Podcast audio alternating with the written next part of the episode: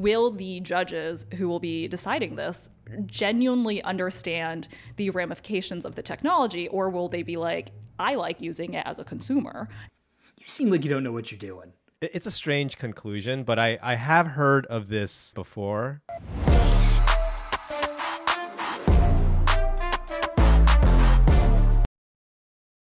Hey everyone, welcome to episode six of Barside.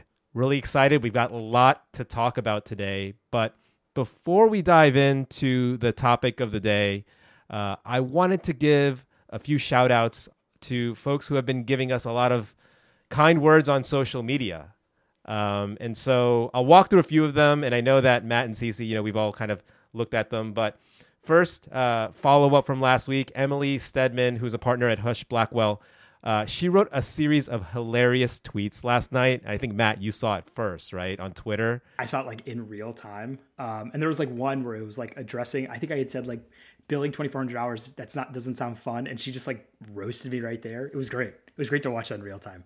Yeah, it's you know it's it's really interesting because you know we, we see these people post on on uh, on social media, and I don't even know if I I actually commented or liked Emily's post in the first place, but obviously we all saw it, and CC, you were the one who added it to the agenda. But um, sounds like she's a fan of the podcast, so so thank you, Emily, for the for the hilarious series of tweets. Um, who else? Who else? So Bryson Malcolm. Uh, this was on LinkedIn. He's the founder of Mosaic Search Partners. I think he's a ex Big Law, um, and he called us the most entertaining triumvirate in the world of legal social media. So I don't know. I, I, was nervous about. I had to recite this a bit. Do you all know how to pronounce it? I I thought it was like triumvirate, but I actually triumvirate. That sounds right. I'm I'm gonna go with that. Internet has rotted my brain, so I don't think I could pronounce it even if I wanted to. So, but shout out, man. Thank you for the nice words. yeah, Bryson, thank you for the shout out. Um, and anyone, if you know how to pronounce this word, uh, send us a message. I don't know. I you could DM me. Uh, I, I'm terrible at pronouncing words because I read more than I uh, hear people. Yeah, we get thousands of emails about this. I I got it. Wait, so my uh, do you guys know like uh, Harry Potter growing up? I actually thought that Hermione was like Hermione for the longest time because that's how it seemed right in my head. And I feel like triumvirate is like one of those words where I'm like, that seems right, but who knows? Maybe it's Hermione. I gotta I have to say something because that exact so okay. So my biggest fear is pronouncing something when you have kids like you sometimes will pronounce things that the way they pronounce it you know it just right alex it just becomes like a word. I am so afraid that i'm going to pronounce something wrong not because it's like funny but because i don't know how to pronounce it and one day my kids get to go to school and they're going to be like it's pronounced like this. And i and then i that's how i learn i've been pronouncing it wrong for years. Um, that's a fear of mine. This has nothing to do with the podcast but if you also have this fear please let me know uh, in the comments or send us an email. Yeah we I, I mispronounce words on purpose to mimic my daughter, my five year old. So that's probably like bun. We don't say button, we say bunton. Uh, so this that's, bunton. I know, bunton. Yeah, press the bunton. Uh, so yeah, pronunciation hard for the podcast uh, host. So please, please let us know how to pronounce words. Um, spe- so speaking of shout outs, so the last one I, am going to point out is uh, Nick Rishwain, who um, I think it was this morning who Nick is the VP of Biz Dev and Relations at Experts.com. They provide, I think, um, experts for litigation, and and so he's he's a lawyer by training. And he said uh, he gave us a shout out on Twitter and said uh, they're refreshing conversations on the practice of law with legal tech factored in. Uh, he himself is a podcast host of Legal Tech Live, which I think he's taken a pause from, but he used to interview founders and um, has always been focused on diversity and just trying to uh, amplify voices in legal tech. So thank you, Nick, for that that kind shout out. Shout out, Nick. Um, I'm, I'm going to check out experts.com. I need experts sometimes. I mean, this is not a sponsored thing. They're not sponsoring us, um, but I will check them out. But if you give us a shout out, I always wanted to be an expert witness because it kind of seemed like a fun role. And in mock trial in high school, that was like my role that I played. And yeah, you get paid so much money. It's crazy. Like when I was, so the joke I always like to make is like, you know Pawn Stars? You know that show Pawn Stars? Where like No. What? Yeah, you know like the pawn shop. Uh, Cece, do you know Pawn Stars? Where you like go pawn things? Cece, we have some homework after this episode. No, I haven't watched the show either. I seen it's the one with the meme, right? The best I could offer you. Yes. Okay. So CC, this is perfect. So CC, in this show, it is a pawn shop in like Las Vegas, and this family owns the pawn shop. And every time someone walks in with the most obscure thing you've ever seen in your entire life, they're like, "Hey, like, I have this like toilet seat from the 1760s." Like, and and and it's always the same way. The guy who runs the pawn shop's like, "Let me get my toilet expert." My and then some guy just shows up and he's like yeah, I'm actually an expert in, in 1760s er, toilets. He's like,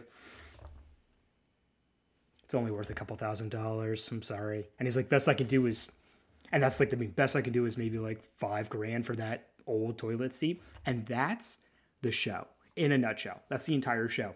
And I imagine being an expert in something that obscure must be so great because it's like you go into court because I've been there. I've hired experts for like gobs of money where it's like, hi, I'm an expert in uh, clown cars and um, that is my expertise is in clown cars. Um, I would like my giant check uh, for ten million dollars after. Thank you so much. And that was always my dream too, to be the clown guy. It can still happen, Matt. I believe in uh, you. Don't you give me this hope? Don't you do this? well, well, thank you, Nick. Uh, now we know who to talk to if we want to get placed as an expert. Uh, again, not a sponsored post, but thank you, Nick, for the shout out. Uh, okay, okay, okay. We got to move on. We got to move on because we have so much to talk about. Um, this next thing that we want to talk about, CC, I'll let you kick this off because it's from, I think, uh, an email from a listener. Mm-hmm. Yeah. So I got an email from Jimmy asking for our thoughts on this article from 2016, actually. So he was like, it's a bit dated, but curious to get your thoughts. And in this article, um, a legal recruiter writes that Yale Law School graduates take jobs in academia and government instead of prestigious law firms to maximize rent seeking in their career. And kind of opines on this phenomenon that when he receives resumes from YLS grads, he's just like, it seems like you're aimless. It seems like you have no real direction in life. Like, I don't really know what you're doing. Uh, and definitely coming from this angle that, like, big law is the maximizing route to take in your career, and academia and government aren't, which is like, okay, yeah, I was like not going to comment on why somehow big law is like the goal of a legal career, but whatever. Um, but then he was like, okay, well, I'm thinking about it a bit more, and maybe it's because the positions are competitive and also offer relative security. Uh, because you know, you don't get fired as much from government jobs. You don't get fired from academia as much. They're hard to get into, but once you're in there, you can kind of like sit back a little. And I think from everything I know about government jobs, this is like relatively true. And definitely for academia, once you actually get tenure, right? But like the time before getting that government job, the time before getting tenure, it's it's a slog. Like I don't actually think it's a fun time for a lot of the people there. Agreed. Yeah, and you're definitely right. Like once you get into those kinds of spaces, I'm a former government attorney. It's like the lateral game.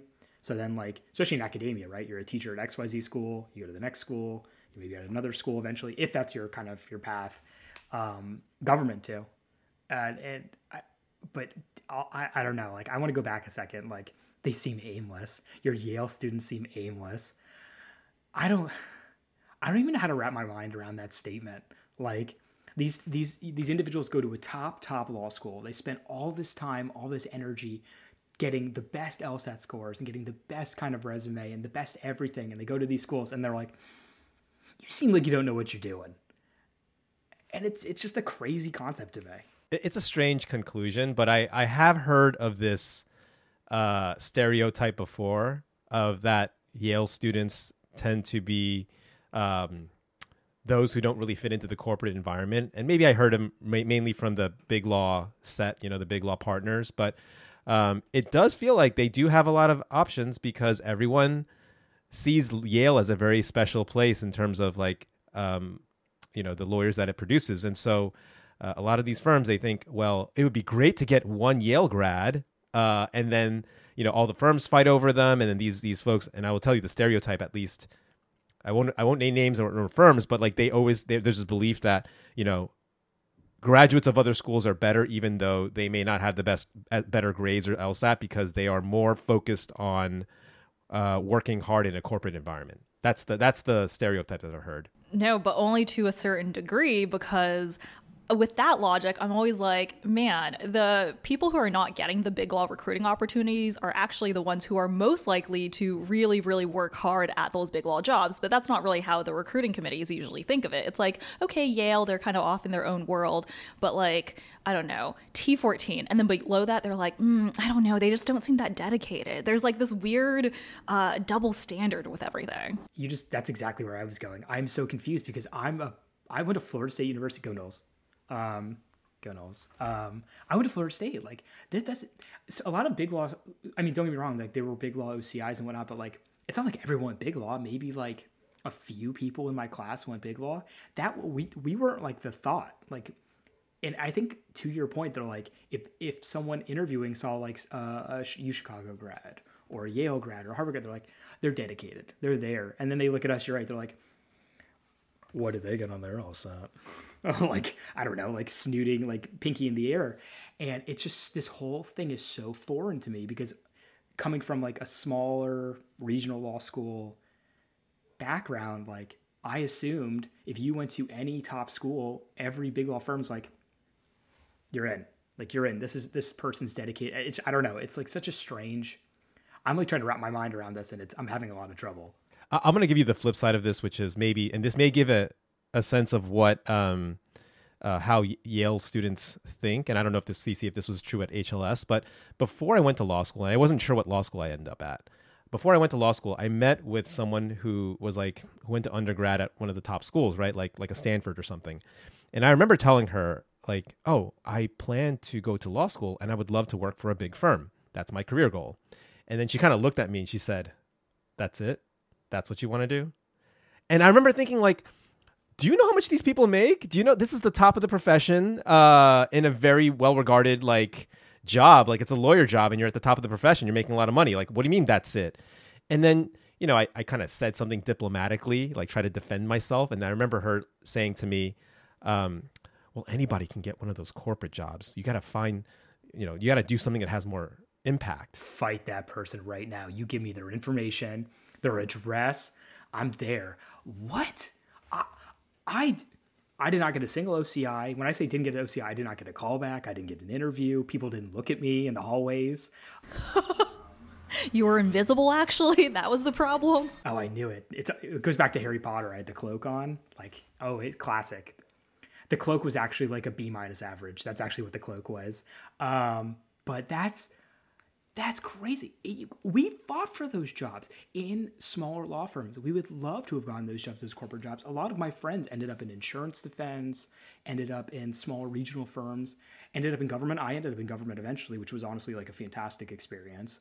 Um, a lot of people wanted to get those jobs to work at a Holland and Knight or a Greenberg Traurig. They, I, I say these schools because those are the schools, or sorry, the firms that were coming to our school, they would have killed for those jobs. It was so hard. I, it's just, it's like just such a dissonance here, and it blows my mind. Cece, I'm curious to get your perspective because you you went to HLS. Did did did HLS people have this uh, view towards big law jobs or uh, or not? Okay, so at HLS, the prevailing mindset was actually if you don't totally screw up your interviews, you're going to get a big law job. And then with that as kind of your base, what else would you do? So people start doing things like maybe do OCI, but then uh, look for public interest jobs or do like honors program for government. Uh, it's nice that it's the floor for the most part and i think that gave people a little bit more confidence to do things like i don't know i know a couple people who decided to run for office like congress right away after graduating uh, it just kind of gives you a greater confidence, I think, to get a little more creative. But that's not to say that there weren't people who were like, this is the dream, this is the goal. And I think what actually bothers me both about the article that we were talking about and your friend, Alex, is that they have this attitude that what they think is the goal, the point, is the only goal or point, right? Like um, for the legal recruiter, he's like, okay, big law is definitely the uh, the real point of law school, and for your friend, it was like something else beyond a tried and true corporate path, no matter how difficult it can be. Uh, and that's kind of the goal. And I feel like I am a little bit this is a personal vendetta because one time I read a Reddit thread about me, which you should never do, but it kind of was saying, like, wow, I can't believe she left Big Law and like this was such a stupid thing to do. She left all that money. And then someone else was like, well, I think probably when she was picking law schools, she had greater hopes for herself than just, you know, working six years and then going off to write a book. And I was like, uh what is going on? What is going on in this thread? What is this psychoanalysis right here of your life? These random anonymous fucking reddit tweet or uh, reddit posters. But I think the thing that's interesting is when I think about my life, I'm like, no, I like when I was 12, I wanted to write a book, and then I had to do these other things in order to get to the spot. But it just depends on like what you think the honestly, for the most part, it's like what they want their career to be like, right? Like this legal recruiter, maybe he really wants to be a big law partner. Maybe he's actually kind of mad that he's not a big law partner. And your friend probably wants, you know, thinks that the best thing you can do in life is to be an entrepreneur and like start something big. This kind of reminds me of there's a saying about rich people or wealthy people, rich people who say, uh, and the quote is something along the lines of like, to people who have money, everything is always about money and and that's not always true in life right? You know there's a lot of things you want to optimize for. And what i fa- find fascinating about this article is that the idea that the only way to be successful is to take some type of linear path in an established firm and make a lot of money and quote unquote generate a lot of economic value. Um, and and you know my perspective on this and you you both know this um, because you know me but like i think that there are ways to go off the beaten path to jump ahead to create that economic value. So uh, I've written about this in my newsletter before, but if you take someone like a Joe Tsai, who's like, you know, Yale Law School grad, who uh, ended up becoming the owner of the Brooklyn Nets, um, you know, he left Big Law to to do some some strange thing that I'm sure this recruiter would have said, oh, this guy's just throwing everything away and just like not making much money.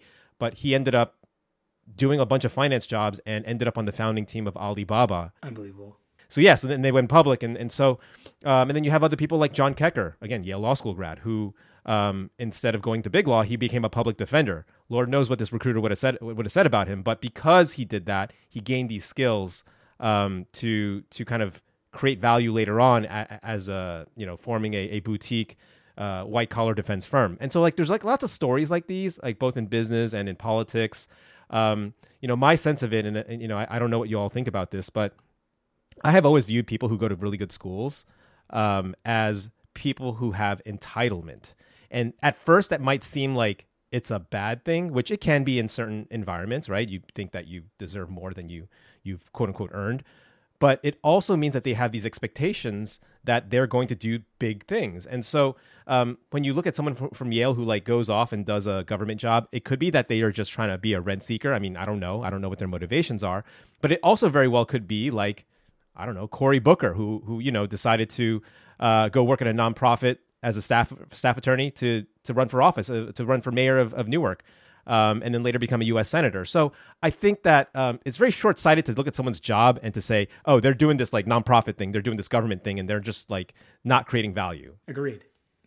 Agreed. I, it's again, I just go back to like in a small smaller law firm right? Or not law firm uh, law school right? Smaller law firm below the t14 like I, it's funny the mindset kind of changes because i think for a lot of people going to these schools the goal is to get those jobs. The goal is to get those big law jobs. The goal is to get i mean not for everybody right? Like plenty of people want to go into public interest just the same way but like I'm, I, I feel like I'm coming, I'm going back a second because I'm riling from this conversation because it's so foreign to me. It's so foreign coming from this kind of background where it wasn't I can get any job or I can get any like really big law job, so I'm going to go in this path. It's I'm going in this path, maybe because that was a passion, but otherwise it's because I couldn't get a job because I because like I have plenty of friends that luckily in Tallahassee the government is there. So they went I, I was a government attorney as well. Like the job market sucked. It kind of wasn't great. And we ended up going into certain kinds of government jobs and we thrived and we did really well. I had a, I worked for an attorney who went to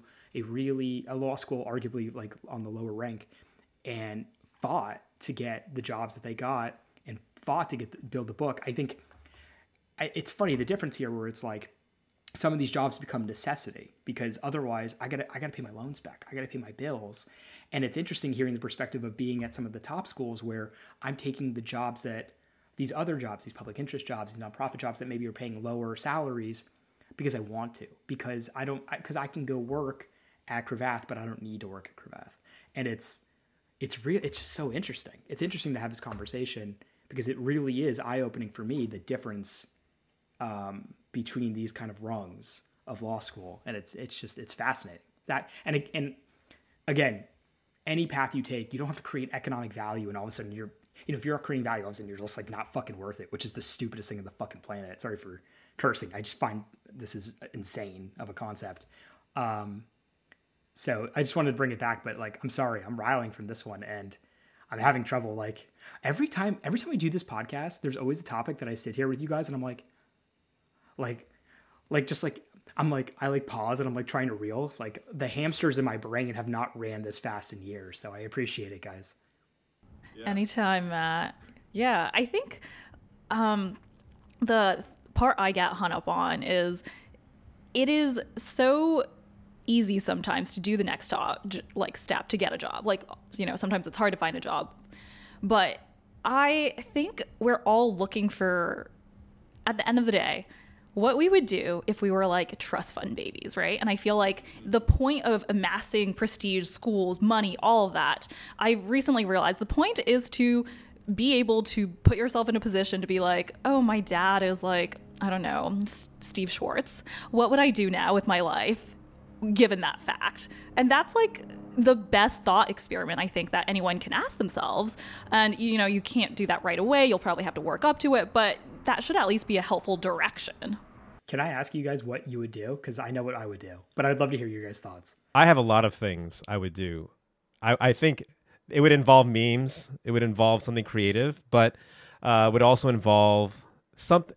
I think that I actually am very close to what that would be. I, I I'm very lucky in terms of my work, and I think it always hasn't been that way in my career because I think I optimized, you know, paying off my loans, saving up for a wedding, things like that. But over time, I've got I feel like I've gotten closer to it um, I'm curious what yours is, Matt. Cece, do you want to go before I go? Oh, he wants to save it, Cece. it's too good. It's just humble. It's very humble. I love that. So, yeah, I would honestly probably be doing what I'm doing right now, except also be able to like maybe form a production company and fund my own films and TV shows that I want to get made. But I would probably just keep on writing, writing books, pitching shows. Like, trying to work in this creative space. I just like love storytelling and media. I want I'm adding that to mine. Actually, that part. I, I would do the I would also pitch shows in a production and in because I've always wanted like a legal comedy and like Alex, we've talked about this. Like, right? Like shows that we want to watch. Um, so what I would do is I would open up a coffee shop. Um, maybe it's Lucky Goat. Shout out Tallahassee to Lucky Goat. It's a great coffee shop. This is not sponsored. I just really like them. I would open up a coffee shop that arguably is a failing business. What? No, I'm fine with it not producing any money. I just want to be there. That's true. You have a trust fund. That's it. I want to be there, and economically, it makes no sense. People think I'm insane, and I sit there every day and I re- I drink my coffee, too much coffee. So every day, I'm like on the verge of passing out, and I want to do that with my family and just hang out and drink coffee all day for the rest of my life. If I had enough money that's what I would do. And I'm not saying like it's an easy job because I would be failing. The business would fail. But the trust fund keeps it going. That is my that's that's my dream. That's my true dream. So you're saying you want to be a, a, a founder of a VC backed startup. That's what you're saying, right? We might have to edit that out. I might get in trouble for that. I don't know. I might get in trouble for that. All right, we need a, I need a second. Hold on a second.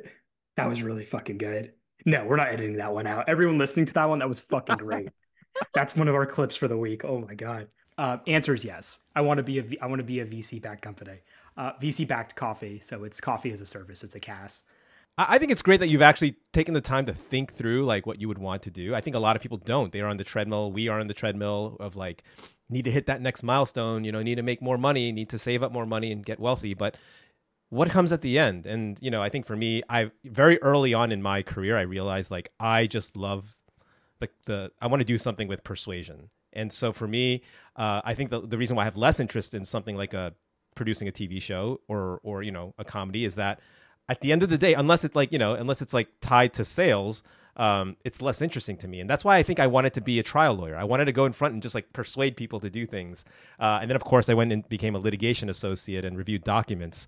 But but that's why I went to you know I went to tech and I you know did sales because I and marketing because I thought that's that's what I enjoy. And I, I think most of us generally have a sense of what we enjoy on the broad sense. And then, you know, as we hopefully uh, save up money, you know, get older, become like quasi trust fund babies ourselves, we could get moved closer to that. Just to clarify, the difference between me and Alex is Alex is like, my dream is to create economic value, and mine is like, I want to destroy all of it. I don't want to produce any of it. no, Matt, you want to enjoy it. And that's that's actually the point of life. Um, but it's funny you say that, Alex, about like being drawn to being a trial attorney because you wanted to persuade.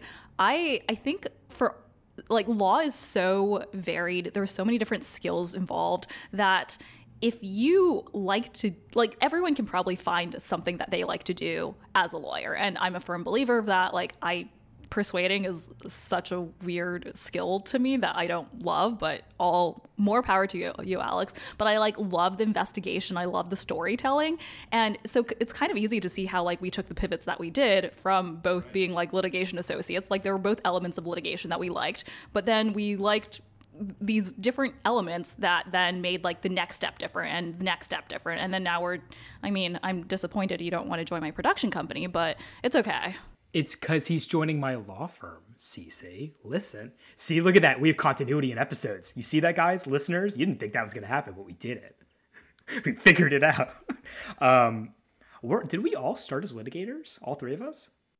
Mm-hmm. I think so. I, I didn't appreciate that. I and and kind of add on that, like I like the deal making. I like the deals, getting to mediation, or like what some of these cases where there was like insurance. That's why I kind of like insurance. For insurance, it's it's getting all the pieces together of these different insurance companies and figuring out what each party can provide. This is on the defense side. And getting to a resolution that makes sense for everybody. That's what I liked. That's why I ended up liking in-house work because a lot of it was deals, making deals not just between you know a counterparty and myself, but between between salespeople, between marketing people, between different departments. Because I'm like, all right, what do you want? What do you want? I want this. All right, well I want this. Let's eh, let's work it out. Let's figure it out together. I didn't I didn't appreciate it. We all kind of did that. We all took our litigation skills and we're like, eh, fuck this. Let's do something else. so you're going to be a coffee shop owner slash deal maker, enter- You could be the like Ari Gold. Like you get that could be uh your your future career. Yeah. Listen, guys. All I want to do is when I want to be so caffeinated that when you call me, the phone is shaking. That's all I want. I just want to be highly caffeinated, frantic, but enjoying the life I have I know that sounds bizarre. People listening is like, that's a terrible dream. But for me, that's that's it. I hit nirvana. Um, hey Matt, can I ask you a question though?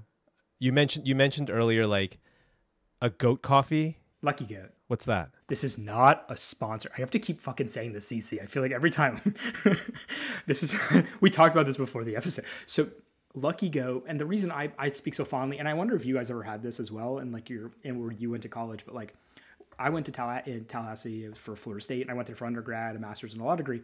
And throughout that entire process, Lucky Goat, which was the small coffee shop that did like cold brew, and I think they had nitro before anyone else, nitro cold brew. I'm such a, we're such millennials that we're like talking about coffee.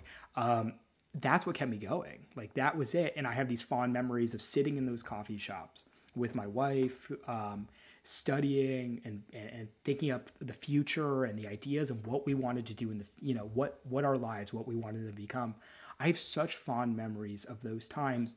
And i think that's that's kind of why i that's like the dream for me is to get to that point but at the end as opposed to when we started in college thinking about what our future is going to look like being in that coffee shop but i own it. And we're sitting there and my family owns it and we sit there and we're laughing and we're like we did it um, and I, am getting like nostalgic, not nostalgic. I'm getting kind of like emotional talking about it, but like that for me is like the perfect. I'm such a sucker for sappy endings. That's like the ending for me that would make the most sense, and that's why I say Lucky Goat because for me, um, that is that is like that's the memory, that's the nostalgia for me, and I'm I'm longing for that at the end at least, and I want everyone in my life to enjoy it. Oh man, I just made myself almost cry. I'm feeling really emotional now, guys. Matt, I'm like already writing the screenplay in my head. I'm like seeing how the shots will go. So you're gonna have to sign over your life rights to me very soon. Dude, I'm gonna get so out lawyered right now. I'm so excited for this. I'm like, yeah, I can make deals. I'm getting crushed by CC right after this. All right. Well, we know the goal now is to get you to get create that coffee shop. That's that's the end goal. Um, Really quickly, though, just so that people know that we are on top of the times, we are hip with it. so I actually, I mean, I think everyone knows that uh, New York Times has sued OpenAI, right? Uh, this happened on December 27th, which, as I was reading over the complaint, I was like, December 27th, and then I was like, oh my god, December 27th. Uh, the firm that uh, re- is representing New York Times, Susman Godfrey, is kind of like known as a litigation, like a high stakes litigation like god and the fact that they filed this complaint on December 27th really goes to show how much procedure they use in their litigation cuz that is like a dead period. Like if you weren't aware that something was happening before Christmas, you kind of just assume that between Christmas and New Year's, you're you're offline, you can enjoy life. But to get something on the 27th, like basically the day after, uh, all of these associates got phone calls, got emails, were like, we can't wait five days because we only have a certain number of days to write our response. So you have to start now. You thought you were going to have this time with your family? Jokes. It's like my favorite joke to make as like um, like it's an in-house joke, but applied here, it's like, what'd you guys get for the holidays? Oh, I got a car. What'd you get for the holidays? I got a watch. What'd you get for the holidays?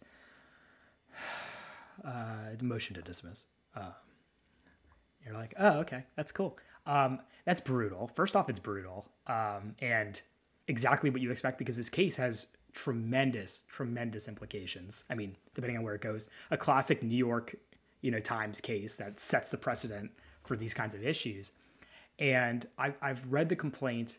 I think I, I just want to say it made me laugh that like um, they found a way to like recreate these articles through open, you know, through ChatGPT. Like a certain prompt, you get to that point, and it's like, oh, this is paywall, and you're like, not so fast. Here it is. For the most part, like I think there was like a couple words that were changed out, but this has to go back. This has some serious, serious implications on AI, on copyright, on IP general. I mean, it's it's a big case. Yeah, and it reminds me, uh, you know, people who are familiar with tech and copyright cases when Google Books first came out in like the early 2000s, and that was like one of the big copyright cases of the, you know, 2005 to 2015 range. It took 10 years to litigate, and the central issue was similar in that does Google have the right to basically ingest all of these books and then display it when you search for certain like certain search terms and shows these search terms in these books. I remember a couple weeks ago, CC, when we did our end of year recap. I think you you had commented that you know the law moves a lot more slowly than tech, and like this generative AI wave that's really, you know, ChatGPT has really only been out probably what 14 months, and and if if if if the case law if, if the case is going to take 10 years i mean who knows what things will look like down the road and it's just a perfect illustration of what you were saying then Yep, yep. Which is why I will be following this case with mass interest. But yeah, it's a. I, I'm really curious to see what the response will be because the complaint, as expected, was really strong. Um, but whatever, I think New York Times is always like they're there to make precedent you know? They're not really there to settle and just take the money. They're really there to change precedent for the future. So i'm i don't think they'll just like go away. Yeah especially if they if they've taken on if they've used Susman Godfrey you know it's it's a legit firm. They're probably well well funded so it's not going to be a quick settlement. And you know what i personally will be find in- interesting is just reading the commentary. And i don't know if cc you're going to write about it but like i've been following cecilia Ziniti. i don't know if you all know her she's the former gc of replit i think uh, she's been doing some great coverage of the case law developments case developments in this case uh, and also ben thompson of stratechery who has like this business tech view of it i always find that it really interesting to view the see the uh, differences between the lawyer's view and the business tech world's view and they're often very different What's what did you see? Like, what's the difference between the two? Because I would imagine, like, I would imagine, I, and I saw that thread you're referencing, um, and it was much more of like, this is a slam dunk case. Like, this is a really right. So, what was I guess what was the business perspective of it? So my, I'm going to be very kind of uh, show my bias. Like I think that lawyers view things very much in the scheme of this is these are the rules and we got to follow the rules. But when you look at business and tech, it's like we have technology that can do some incredible things. the laws are not up, the rules are not updated to to to enable this this innovation. And so I think that's the the vibe you get from there. I mean, if you look back at like something like Airbnb, you know, they ran into similar issues where um, you know, are they a hotel? Are they not? Um, and and so the law takes a while to catch up. And so the business tech view is always like, why is the law moving so slowly? Whereas the legal view is always, uh, how can these people be breaking the rules and and and not following them? It's like a it's like a classic public policy versus law argument. Only like it's not the joke is right like you argue public policy when you don't have anything else. Here it's kind of a, it's a little different where you're arguing public policy because you're actually actually that matters because you do want to see the growth of this this new AI generative AI and everything that's coming with it. Um, and then you're on the lawyer side you're like well I don't care about public policy. I I know what the law I know what the current regime looks like. This doesn't fit. This doesn't work. So it's a, it's a, it's an interesting point you raise it's weird that uh, Cecilia Ziniti thinks it's a slam dunk case because I actually think it's a little less certain than that, just because historically the courts have had a really hard time grappling with technology and like understanding the tech behind things. And there's a whole realm of cases that I actually think aren't rightly decided under the law, but kind of show a, a, lack of understanding of technology. But because they don't understand technology, they tend to overuse fair use. They're like, oh, I don't quite understand it, but it seems like it's a public good, so therefore fair use. Um, I mean, that's how Google Books came out. They were like, it seems like a public good. Like, we all want to be able to search books. This is great, even though, you know, facially, they are just reproducing a bunch of books. They are just displaying a bunch of books without permission. Um, so, like, I, I guess that's where I wonder about the OpenAI cases. Will the judges who will be deciding this genuinely understand the ramifications of the technology, or will they be like, I like using it as a consumer and it helps me. So, and therefore, like, fair fair use public policy versus the actual regime in place. No, I agree. I, I will say, like, I don't think she said it was a. I, I'm using the term slam dunk. I think she thought it was a. I thought she thought it was a strong case. It, it was, yes, very, yeah. very well, well complained. I know, God, we're all such lawyers. very well drafted complaint. I, I have. It's this is awesome, but but again, it kind of goes to that point, right? Like, it it, it, it's it's outside of the realm of arguing public policy because you don't have an argument. You're actually arguing public policy because in this case, public policy is an incredibly strong argument. Where don't you want to see this evolve with us? Don't you want to see this innovation change the landscape and and provide a public good for the rest of us? And in the same breath, I mean, it's their it's their IP, it's their stories, it's their reporting, it's their things that they have done, that they put this hard work into, that they've created. So it's like, it's it's really interesting to see that because again, my background, like when I would see cases where you'd be like, "But Your Honor, the law doesn't make sense," that was not persuasive. You know, that wasn't persuasive. That was like, "All right, man, nice. Why don't you just slam the table next?" I'm curious where where did this where did they file the suit? Like, is it SDNY? It's interesting. Uh, Cece, do you know where the Google case was? What, what took place? Was it was it Northern District of California? The Second Circuit case. So Second Circuit. So assume, yeah. Yeah. So I, I want, this Google Books is like binding precedent. I find that interesting because um, you know, my very general view of it is that judges tend to want to do the fair thing. Um, the fair thing happens to be different depending on, you know, culturally, you know, uh, you know, where you where the court sits. Like I think Northern District of California, where you know tech is big, they might have a different view of what's fair. Um, but but yeah, AI does. I think AI is different because everyone's played with Chat GPT, as we talked about like weeks ago. Like everyone's familiar with this technology to some extent. Some of these orders might be drafted in part by Chat GPT. that would be great. Yeah, I, the law clerks are like, oh, those fools who are like using it to hallucinate cases, they're just noobs. Like if you're really going to do it, you're going to do it the way we do it and make it look like it's the court's opinion. So I, I would. That would make me laugh so hard if like the first like the scheduling order comes out and it's like clearly drafted by ChatGPT. You'd be like, bias, disqualify. Um, but that's that's a fair point.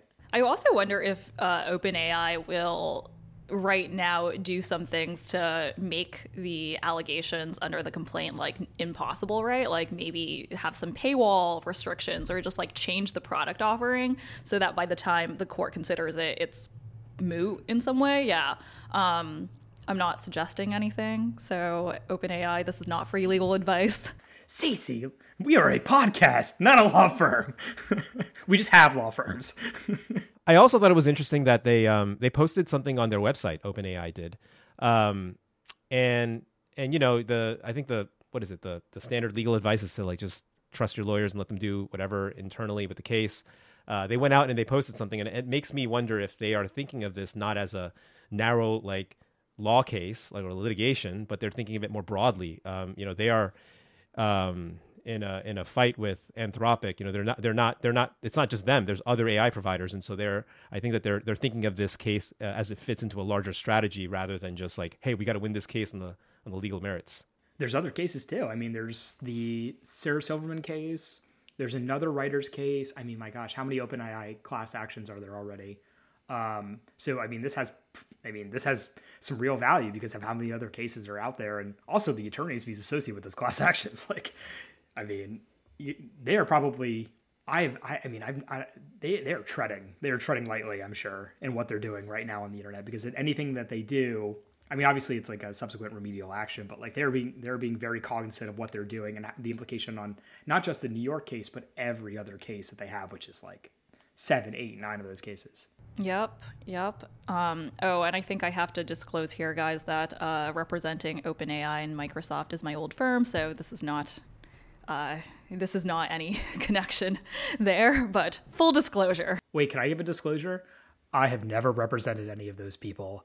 I they would not hire me. If they did, I would that would be great. Please call me. I'm just kidding. I'm not I'm just kidding. But um Matt, they would turn you from insignificant law into significant law. significant significant law energy. Thank you, Cece. I, I was thinking of where to fit that in. I couldn't think of a good place to fit it in. You guys are so ridiculous. Can we just like make mugs or something and sell it? That's that is my that is my IP. I swear. Then you know I'll have my own open AI case. Now it would be really funny that would take this whole thing full circle is if you look on ChatGPT right now and if you type in either insignificant law energy or my name, either is associated, and that would for me that would make that would mean a lot to me. That would be perfect. If you're listening, OpenAI, that's a great way to end the episode today. We'll leave it on that then. Uh, thank you all for tuning in. Obviously, keep the comments rolling. Love the public shout outs on social media. Uh, and catch y'all next week in the next episode. Thanks, guys. Yeah. Bye, guys.